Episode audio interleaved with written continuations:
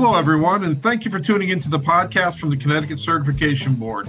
As you know, the CCB is a not for profit workforce development organization whose mission is to protect the public by enhancing recovery oriented workforce capacity.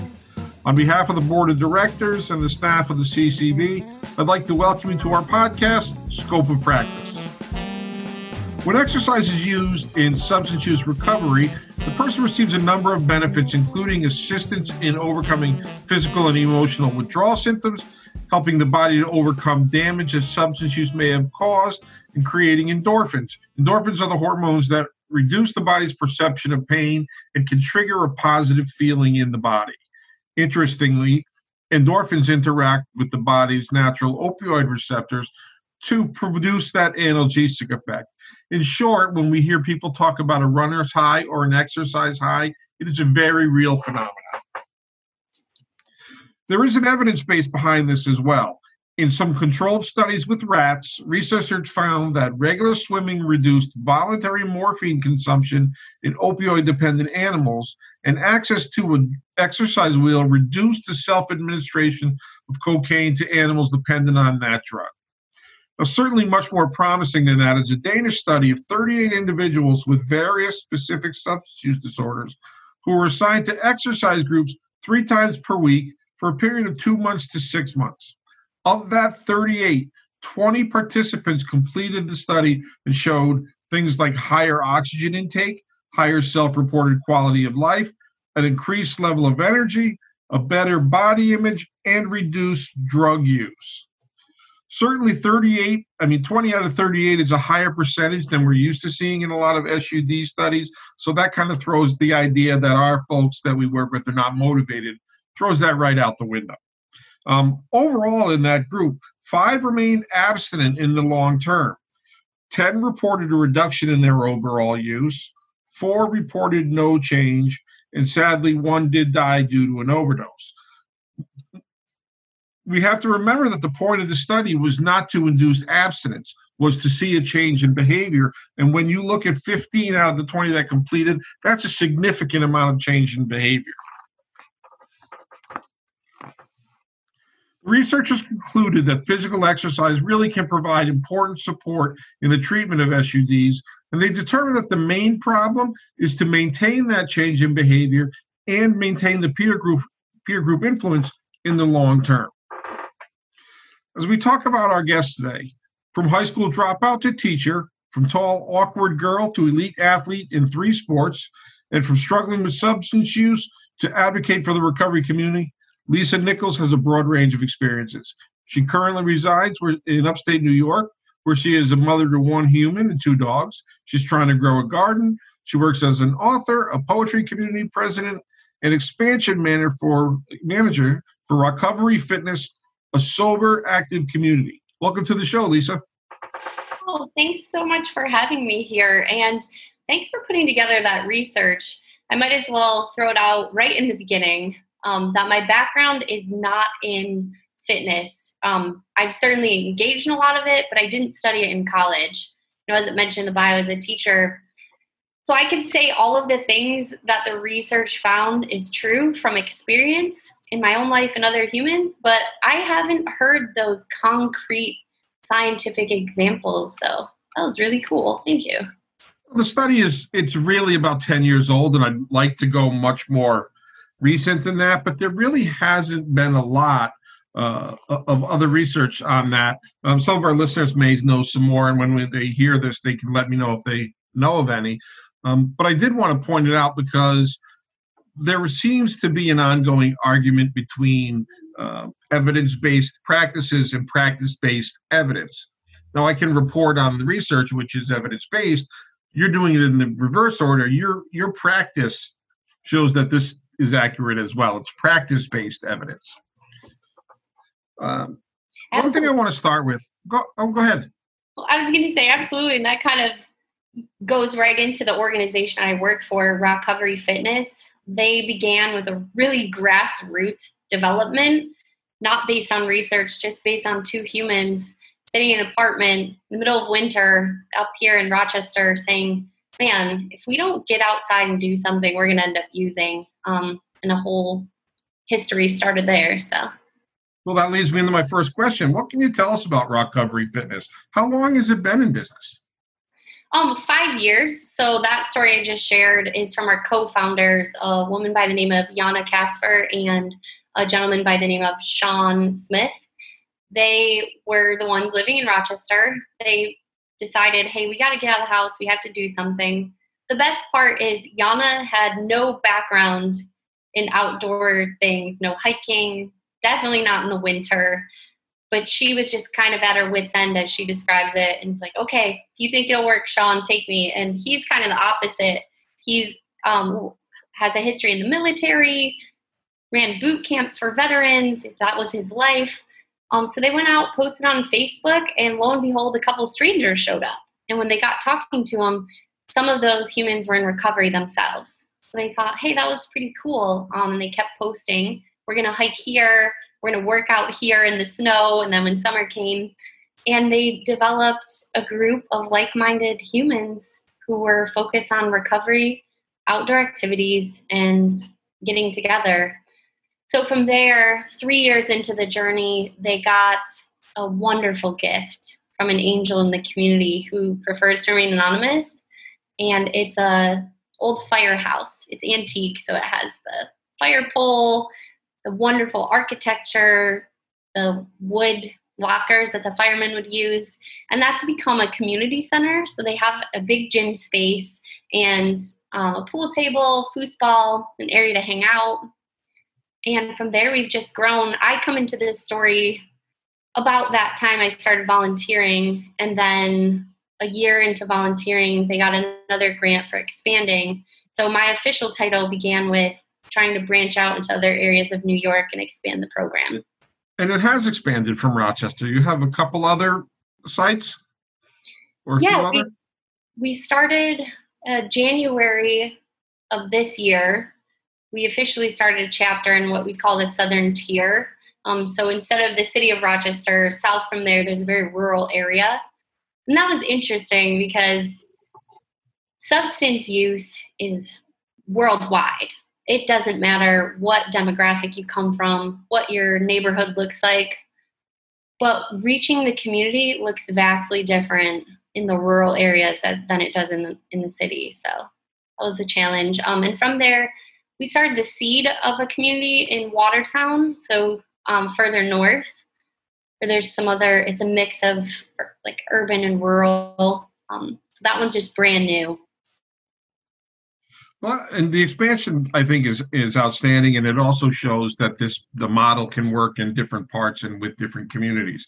Like you said, substance abuse uh, knows no boundaries or or, or racial or color or gender lines, and I, the fact that you can can put a program like this, a recovery community organization like this, in different areas, I think shows the strength of the model and that it works really well. You're meeting the people from the community in their community. And we know how difficult that can be for, for many folks to get out of their community. Um, you mentioned like minded people. How many of these like minded folks have you served since the inception of the organization? Yeah, I'd say it's a question. When I say the answer, it still baffles me because it's phenomenal. But it's also hard to track because in the beginning it was grassroots. You know, mm-hmm. we weren't seeking income, they weren't writing grants. And really, the only reason to track the data is for one, proving it's reproducible, and two, to get grant funding because we keep everything free for our members, which is a rule that's really important to us. But we've served just shy of 4,000 members in five years. That's mm-hmm. incredible. You weren't kidding. That's incredible. And the fact that you're able to do it uh, at no cost to the people who who utilize it, to the people in the community, I, I, think that's an amazing thing as well. It's something that many of us would like to do when we offer services, but we know the realities is sometimes we just can't do that. Um, and I feel your pain having written grants in the past uh, that they like data, they like data, they like data. Um, so you have to start tracking some of that stuff. Um, are there any requirements for the individuals in the community to become members of? Yeah, so our only real requirement is a minimum of 48 consecutive hours of sobriety. And we do that on a trust system We don't ask, we don't obviously test. Because one of the things, I don't know how exactly how to put it into words. I guess maybe if I give a, a narrative example, um, we have a member who's now part of our staff, and when you listen to him share his story, he came there as a volunteer through drug court pathway. And he said the moment they gave him the keys to the building without asking any questions, he felt this overwhelming sense of gratitude and responsibility. And, you know, when you, I believe in rules and standards and requirements, but when you push them on people and then you also follow up, it sets up a different dynamic than saying, hey, here's our, our membership rule. We trust you to follow it because we respect you and we believe in you, and we're going to leave it there. And I think in cases like that, when I was in social work school, I, I was a group major, and you focus on kind of not the pressure, but the group culture that everybody look holds each other accountable, even if it's silently. Hey, if you're going to be here when I'm here, I expect the same from you that I'm expected to give. So you don't have to. You're in a position where you don't have to enforce rules because everybody kind of knows that this is the culture and, and this is the way it is. And if, there's anything I know about folks um, in recovery, no matter how long they've been in recovery, um, they're not afraid to call somebody out who they think is is you know not doing what they're supposed to. Um, and, and so that dynamic of community is important as well do you do follow up um, interviews? Do you do evalu- evaluations of the programs for um, the folks? Did they give you feedback? So that's something new. Uh, I can't really speak to exactly when we implemented it, but I mean, guess about a year and a half ago, we created a three month follow up survey.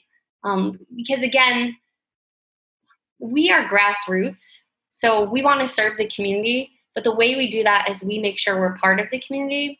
We're a very flat organization. If you were to just show up, other than someone leading the way, you would never be able to tell who's a staff member, who's a community member, who's a volunteer.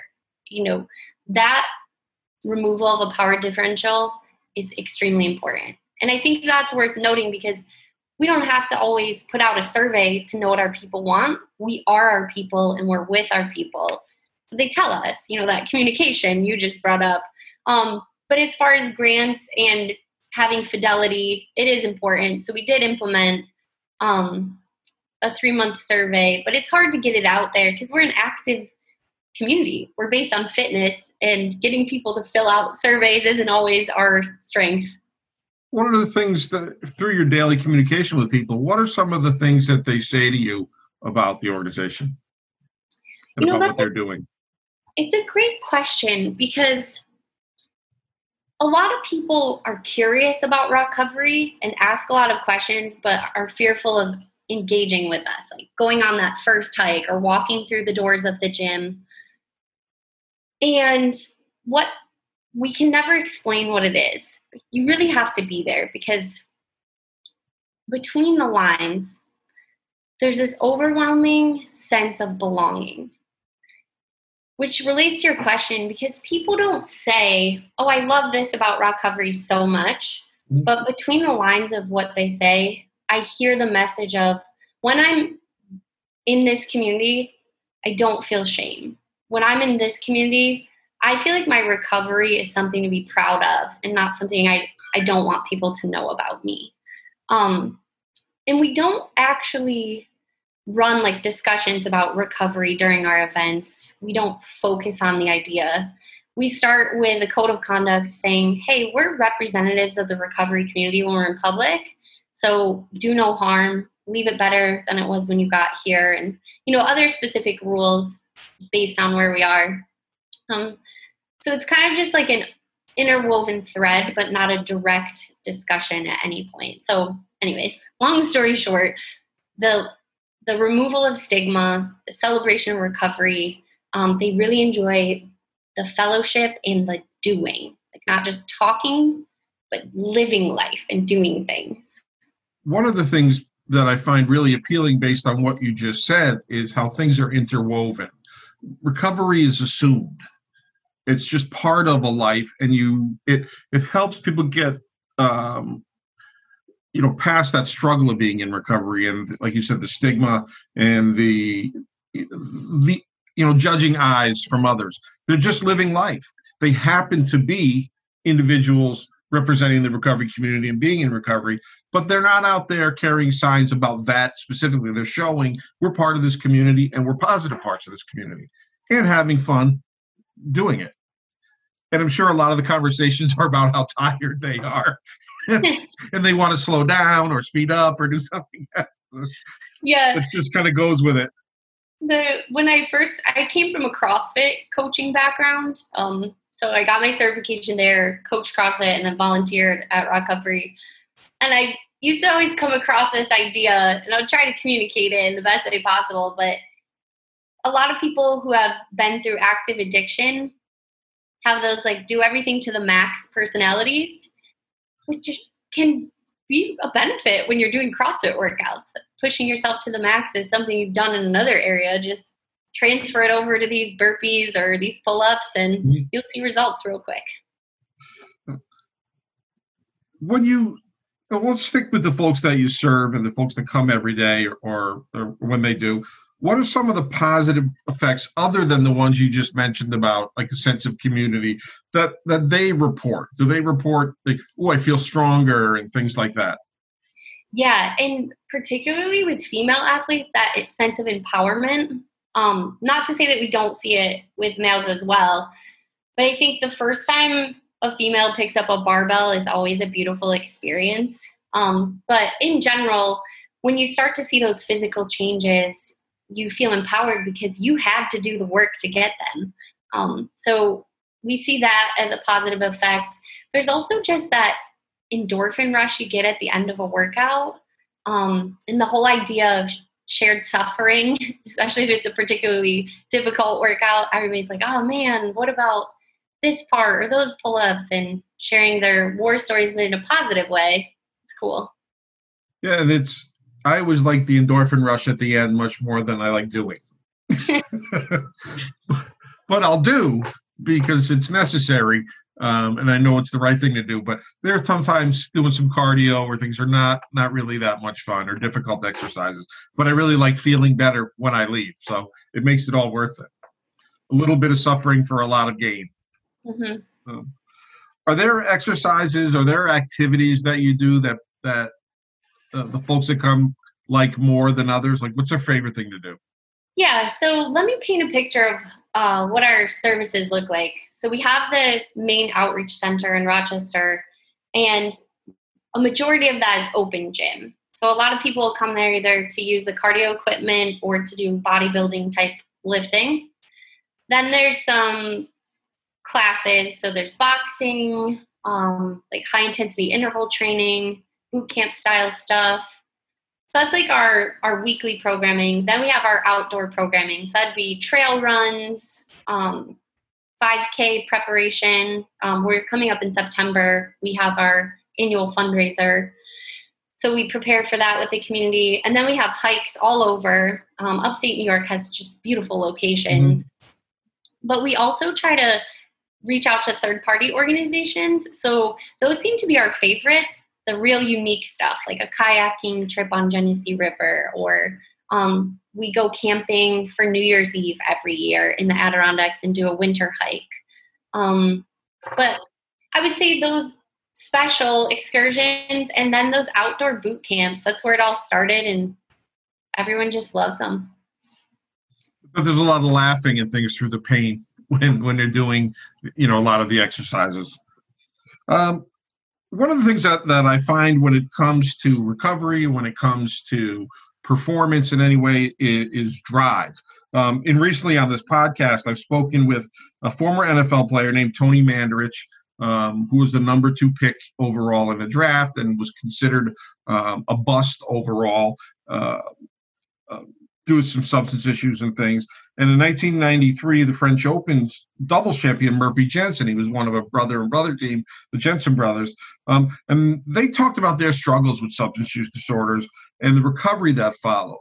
One thing that was common for them in their athletic success, they had significant amount of, and their recovery success was that drive and that motivation when they were able to take what they used to be successful athletically and say, hey, I need to put the same effort in to my recovery, things really change for them as part of their re- recovery process.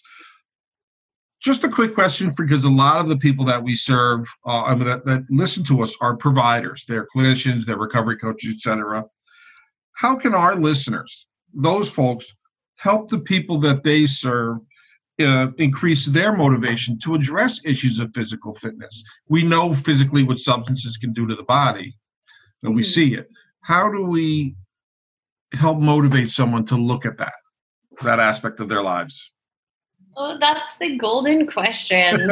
um, motivation's super tricky because uh, even a highly motivated person isn't always motivated. Um, so to to put that into example, I myself am, am an athlete. I love the process of training. It's probably my favorite part. Competing's a different flavor of fun, but I really like the process. But there are days when I'm like, ugh, it's too whatever, hot. I don't feel good. I'm tired. I'm busy. I on those days I'm not motivated. So I like to remind people that motivation cannot be your only carrot dangling in front of you. You have to find something that gets you to do it on the days you're not motivated. And for me, that's consistency. So, the same as I do in recovery start small, have a process, and set goals. So, whether I'm motivated or not, if I'm starting small, maybe walking every day, the, some days I'm going to feel highly motivated. Other days I'm like, oh, it's raining. I don't want to walk. But I made that commitment. So, mm-hmm. I'm just going to commit to consistency and not rely solely on my motivation and I talk about motivation because it's a very important part of recovery, and we the the kind of conventional wisdom about it is that the folks that we work, folks with substance use disorder histories, aren't motivated. And I know that to be the complete opposite because to survive in that kind of lifestyle requires an incredible amount of motivation to do the things you need to do to survive. So the motivation is there. It's we just have to recognize that it's often situational. Yeah. Right. How do we recognize? How do we? We're, it's not that somebody isn't motivated. They're lazy. They're this. They are just not motivated to do what we think they should do, or, or in this situation.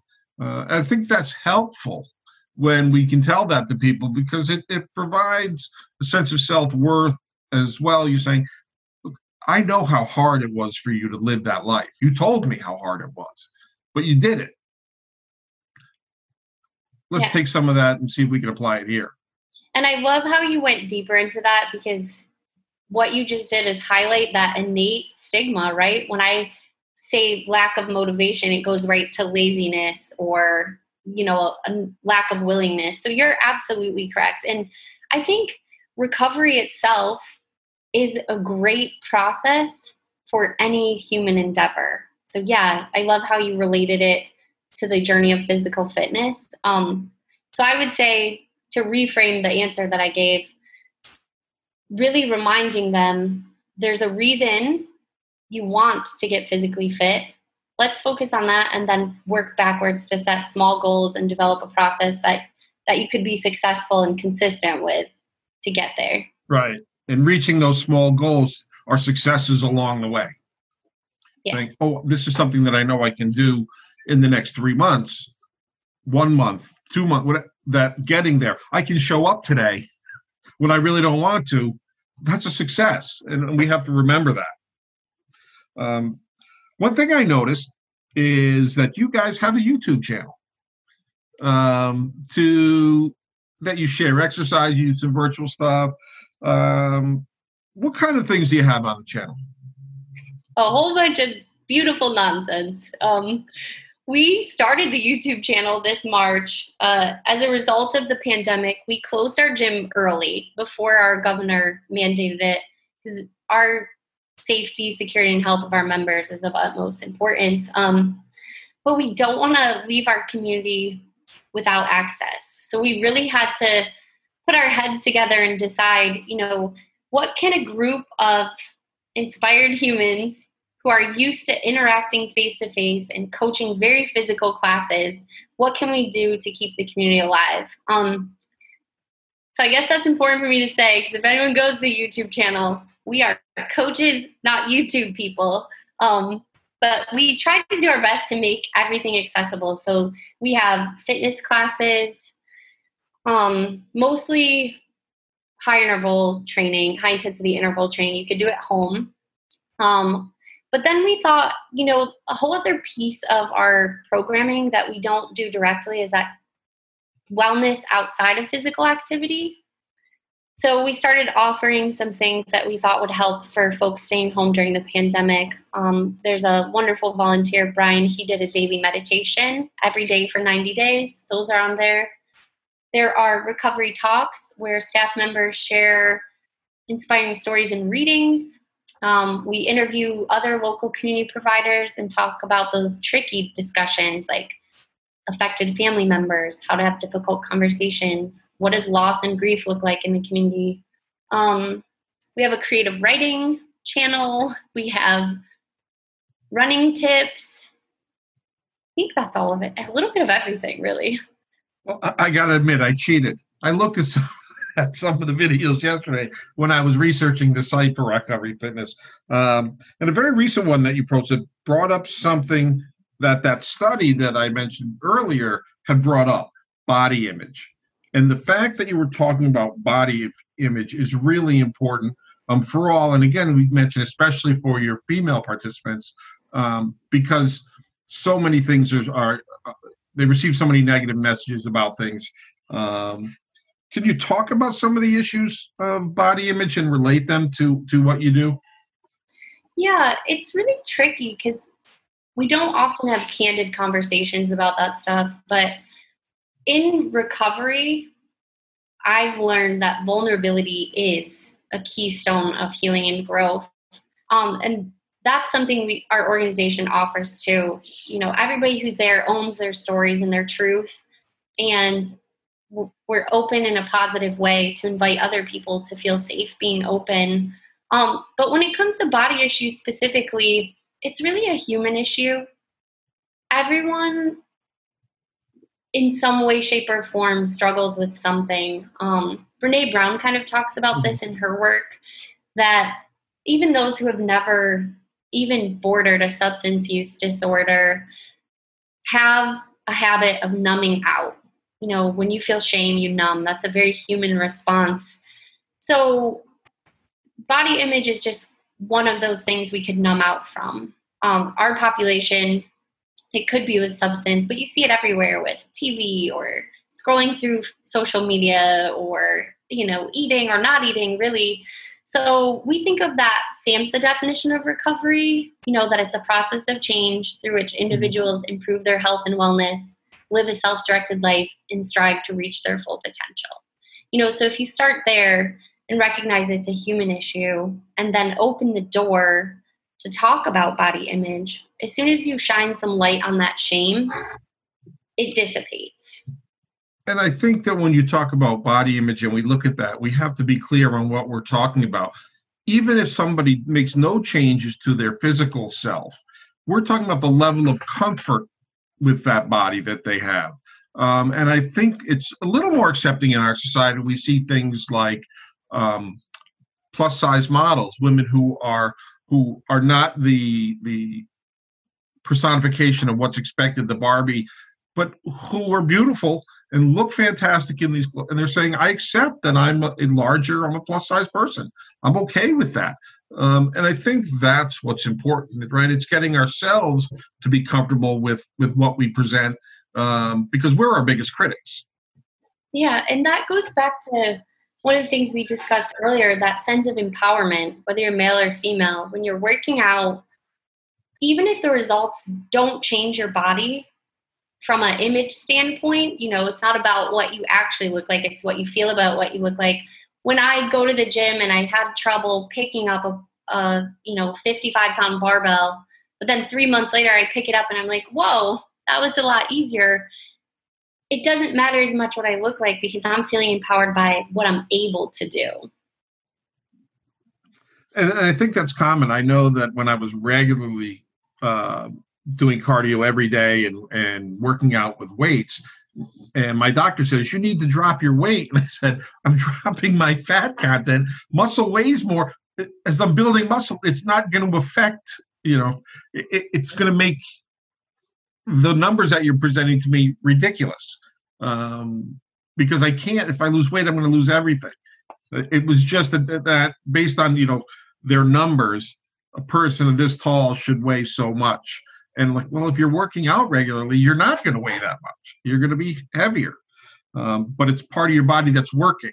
I think um, that's, that's, a great metaphor too because you know the, if the number on the scale dictates success that takes away the fact that muscle weighs more than fat right? So we should have a different success indicator.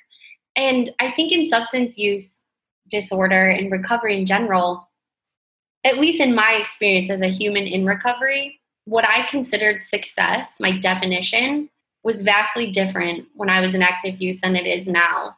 Um, so shifting your success markers is very important in all areas. And that's not an easy thing to do because we ingrain ourselves with what other people think success is. We don't trust our own opinions on things. Um, when you're told you're wrong all the time, it's hard to do that. Um, so learn teaching somebody to set their own goals and to set their own uh, determination for success is a really important part of, of anything that, that we choose to do. Uh, you also said something re- very interesting about that, um, and that was that you were wearing unmatched socks. Wait, no, wait, that's that's not what you. Well, you did say that, say but that's not what I meant.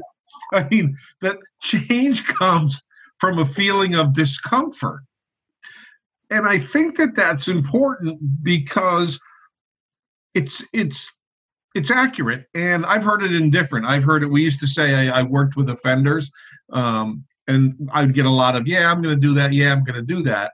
Eh, but I would say, hey, you, I don't think you're going to change because you hear the thunder. I think you're going to change because you feel the lightning.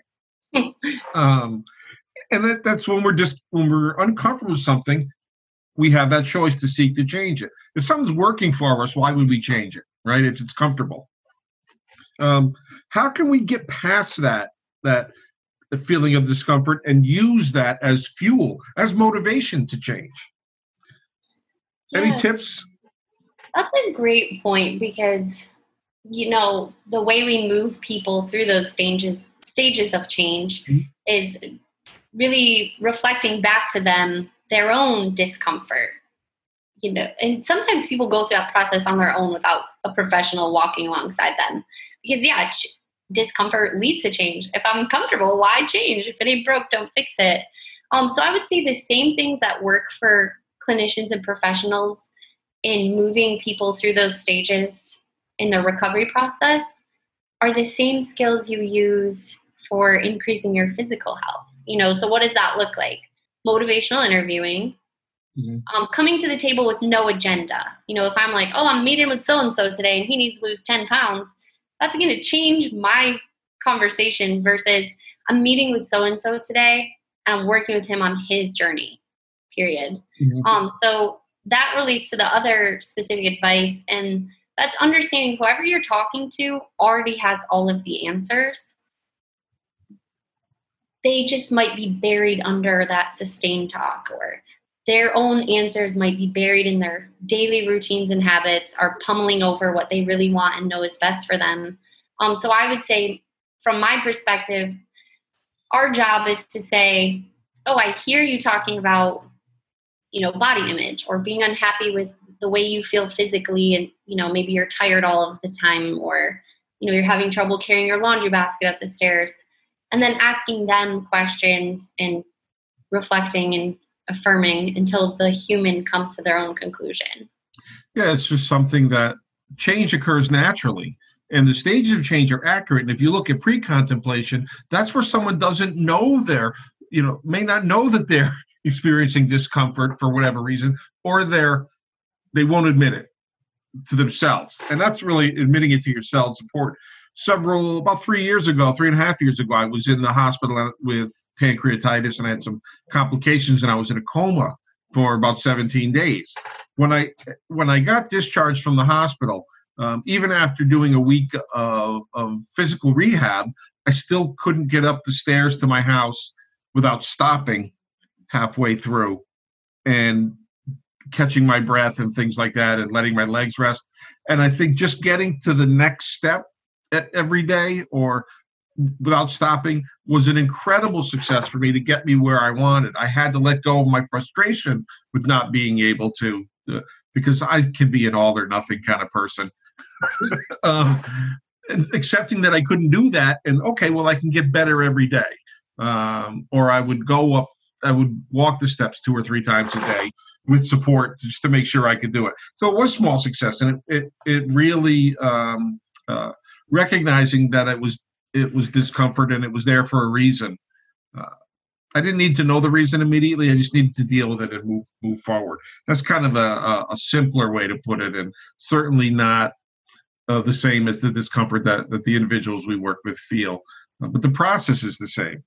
Um, for someone just starting out with with a physical fitness routine, um, certainly after speaking to their physician, always we know that their the role of their physician is really important to make sure they don't have something going on where they'll injure themselves or create a much worse situation.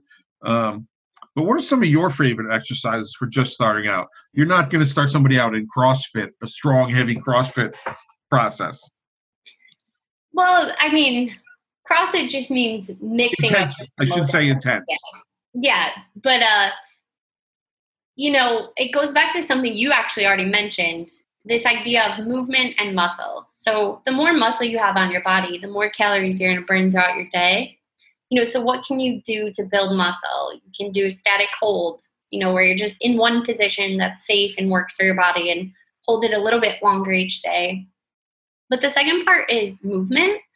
And I, humans vastly underestimate the value of walking. You know, I think most people go to, oh, I want to get in shape, I better run.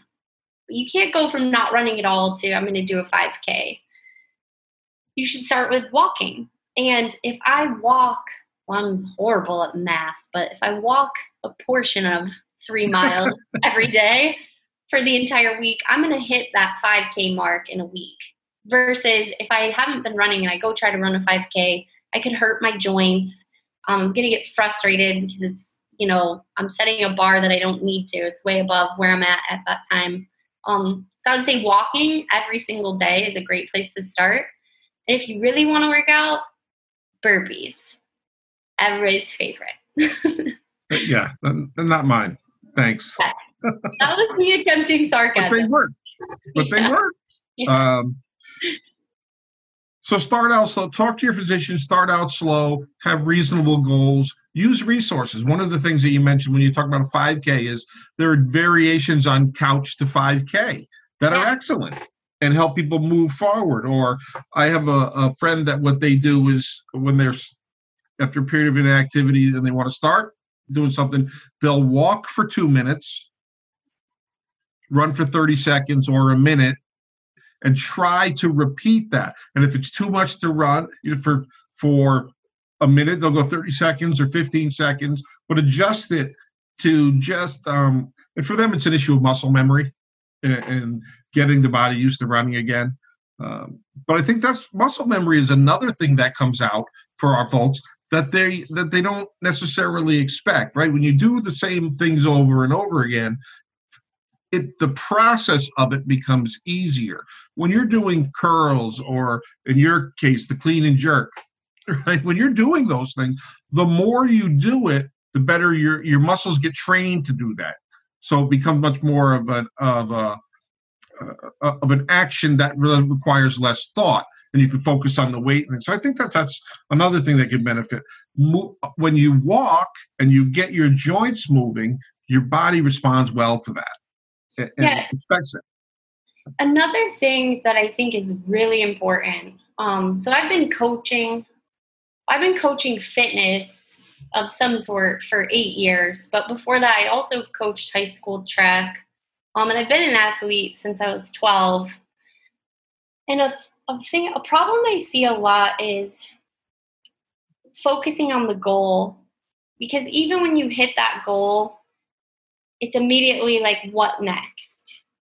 And I don't know the answer to this, but I feel in my experience and in my bones, what to strive for is to focus on a love of the lifestyle or the process. So, yeah, if I do, you know, an hour of conditioning, and an hour of weightlifting every day, I might be able to compete at this level. But if I don't enjoy it, as soon as I reach that goal, I might stop. You know, whereas if you choose something that is fun, you get satisfaction out of it, you understand there are going to be times it's not fun, then it's going to be so much easier to stick with it. So it's like focus on the process, not the goal, which brings me back to our community. You know, people aren't coming to ROC Recovery hikes to become world class mountain climbers. They're coming there because they absolutely love being outside. They love being with other humans who are working on their personal growth. Um, but if if they were motivated to come there just for winning a trophy or you know doing X competition, the vibe would be different. So I think it's really important to remember goals are wonderful, they carry us along, but make sure you, you love the process so that you can do it your whole life. That's really important, and I'm glad that you said that. If you don't love it, don't do it. Find something that you do love.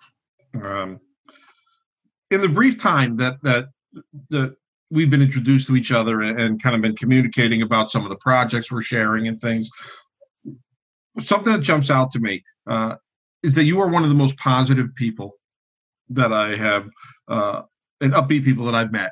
And when I talk to people that we share in common, they say the same thing. Um, how do you stay positive?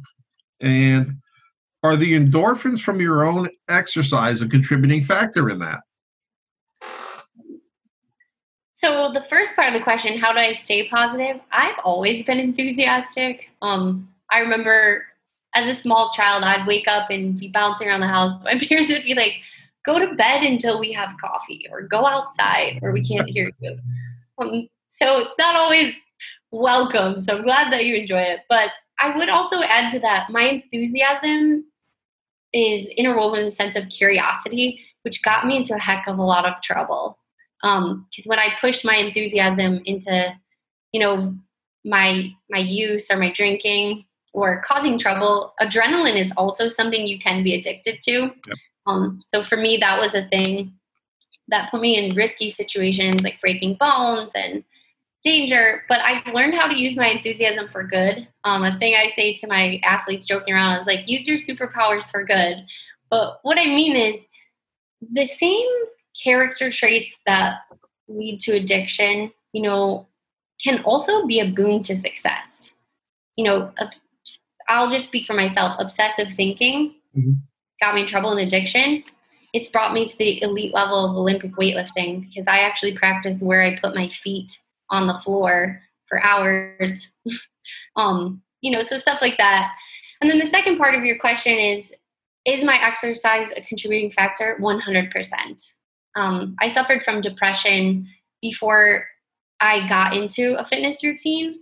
And it wasn't just the exercise also food. I've learned that there's certain foods that just weigh me down emotionally.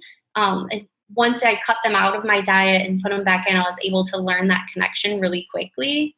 So 100% yeah well the obsessiveness does help. One of the things that i did when i was running track is i would spend time hours it seemed like to get comfortable getting in the blocks to run and what that became was I developed a routine and it became a strength because it took me longer to get comfortable in the blocks than the other competitors. And it made them crazy. Some of them that I wasn't just set and ready to go. They give you a reasonable amount of time. Um, and I realized that it became an emotional advantage in the race for me because they were jump chomping at the pit and I was just getting comfortable. Um, so I, I, that's pretty good you know, and you are very positive, and and I think it's contagious. The first email I get from you says "Stay awesome," and uh, I made a joke about that to you, but that I mean that makes people feel good, um, and I appreciate it. One final question for me, and it's really broadly based. Can you talk about fitness itself as a pathway to recovery? Yeah, I think this is where my own personal journey is a good starting point. So I had no desire to get into recovery. I actually didn't even realize how my drinking was impacting my life whatsoever. I just knew I wanted to compete in CrossFit. and that required more training, and it was really, really difficult to train with a hangover. So I had a very superficial motivation. I just wanted to win and look cool and be super strong. So I stopped drinking, and about two years later, in addition to my positivity, I'm also a little stubborn. Um, I thought, you know what? Life is so much better without alcohol. All of a sudden, I'm a, a lot less depressed. You know, I can't tell you specifically what percentage of that was removal of alcohol in addition of a fitness routine. But, you know, I've been an athlete my whole life, so I'm going to say it's mostly the removal of a substance. And I started to reflect on all of the ways financially, emotionally, my relationships, definitely my athleticism, my um, how I felt about myself as a mother, my work environment, everything just kind of shifted. And I think that's important because, particularly if you're working with humans in that pre contemplative stage, it's sometimes hard to have empathy when someone wants doesn't want to quit but they have to. Or, you know, various other examples of that. Maybe they kind of want to quit drinking, but they're still using another substance. Just remember if someone gets into it as a superficial motivator, it doesn't mean that once their head clears up, they're not going to change what they think and feel about themselves, about their own possibilities, um, so for me, I think that's important. But um, it started superficial, back to the fitness as a pathway to recovery. I just needed to be healthier so I could work out. Then down the line, um, I come from a family that struggles with substance use. Um, my dad is still in active addiction. And I heard an ad on the radio one time for this organization called Recovery, who had like self defense classes and outdoor hikes, which was right up his alley. And at this time, I'm maybe 34, 35 years old. And my dad has never talked to me about his use. So I call him, I tell him about this commercial, and he says, maybe I'll check it out. And for me, that like just unlocked something in my heart. Like, wow, we're he's in a way indirectly admitting that he struggles with substance use. Um, so he started going to classes and telling me about them, and that was a way for us to connect because fitness was huge to me. So it wasn't just my own recovery; it was a way for me to connect with another person in my life. So then I that's how I ended up volunteering there. So the other part of fitness is a pathway. It's not just your own recovery; it's connecting with other people. But I was also able to volunteer, and that service work was life changing for me to feel a sense of community with like minded people and to give back what was so freely given to me. So, funny bit though, when I started volunteering, I realized my dad had never attended a class. Uh, it was just something he told me to kind of get me off his back, I guess. but that didn't stop. And you know what? The next year, he started leading hikes with me. Um, so he did eventually get involved. So I think that's important too you know, I mentioned the superficial motivator. Knowing that if somebody starts off and they're inconsistent, you never know what seeds you're planting that will show up later. Right. And uh, the last thing I'll say, I mean, I could literally talk an hour about this, but fitness feels a little safer. So some people are really uncomfortable with the spotlight on them and sitting and talking one on one. If I go to a fitness class, we're moving, we're not necessarily sitting and talking. Wait, I lied. There's a fourth. okay. the, the other thing I want to say is you know, when you're talking about healing and recovery, there's a lot of coping strategies because a, a lot of addiction is numbing out or, you know, a coping strategy that's not really going to serve you in the long run. Instead of just talking about them, when you're in a workout, you get to practice them in a safe environment. So, what I mean is, for me, I would drink if I felt like embarrassed. You know, that would cover that up. Another coping strategy for being embarrassed could be just being vulnerable and being honest about that feeling, right? It's really hard for me to do in some settings, but if I'm in a workout and I'm feeling embarrassed, it's really easy for me to say, "Oh my gosh, did you guys just see me trip trying to do that burpee?" Um, so it's just fitness is a very natural way to practice those coping and relational skills. Yeah, I think ultimately in, anyone involved in any fitness program or doing anything is going to have these little hiccups where they trip or they do something, and just accepting it um, helps someone deal with it much more effectively. There's been some research about parents who, when their child falls down, if the one that you know, if they panic when the, the child goes down, that child learns that all these little things are crises and they can't deal with them. When the child falls on their rear end and everyone goes, uh oh, whoops, whatever, the child learns that it's just part of, of going on. And I use a lot of self effacing humor to, to, it's self protection to because if I can say it, nobody else can hurt me with it. Right. Um, but you talked about kind of that that external, you know, or superficial motivation.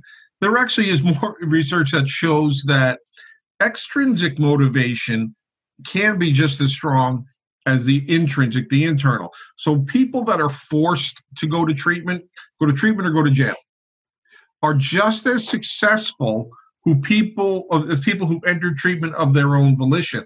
We recognize that sometimes it has to be internalized. Um, but the extrinsic can work. You know, the 12 steps use that in terms of fake it till you make it. Show up, show up, show up. Um, the more you go, even if it's just the routine, you're safe and you can get something from it. Uh, and I think that that's important. So for people, if you have to do something, do it. Um, because you're going to get good at it. If it, at some point it's going to become something that you possibly something that you enjoy and you you'll become really good at. Um, and you talked about your stubbornness. Yeah, I know that. I got that Irish stubbornness that I just can't that's there. Um, would you mind if our listeners had questions or comments and they wanted to reach out to you? No, I wouldn't mind at all. What's the best way to reach you? Yeah, so the best way to reach me would be email. It's lisa at roccoveryfitness.org. So that's R O C O V E R Y. But if listeners are looking for more general information, mm-hmm. our Facebook and our website have everything. Um, we put articles there, pictures from our events, um, links to all of our videos. And so they could Google and find the, the YouTube video page. And I think there's a link to that also on your website, which if yeah. I if I remember is www.roccoveryfitness.org. Correct. And your email is lisa at roccoveryfitness.org. Yes. Great. Um, and the last thing I will say is if you if somebody wants to think about starting their own sober active community, we do have a short kind of how to guide with the lessons that we've learned over the years. Um, so they could email me for that too. Oh, great. Um, well, that's going to do it for our episode of Scope of Practice. I'd like to thank Lisa for joining us and, and for all of the work that she does, not only to improve the lives of specific individuals, but also to improve the field on a much larger scale and as well as improve her community. We here at the Connecticut Certification Board certainly appreciate her and we appreciate everyone who's listening. And don't forget to follow us on Podbean, iTunes, or your favorite podcast application. Until next time, everybody.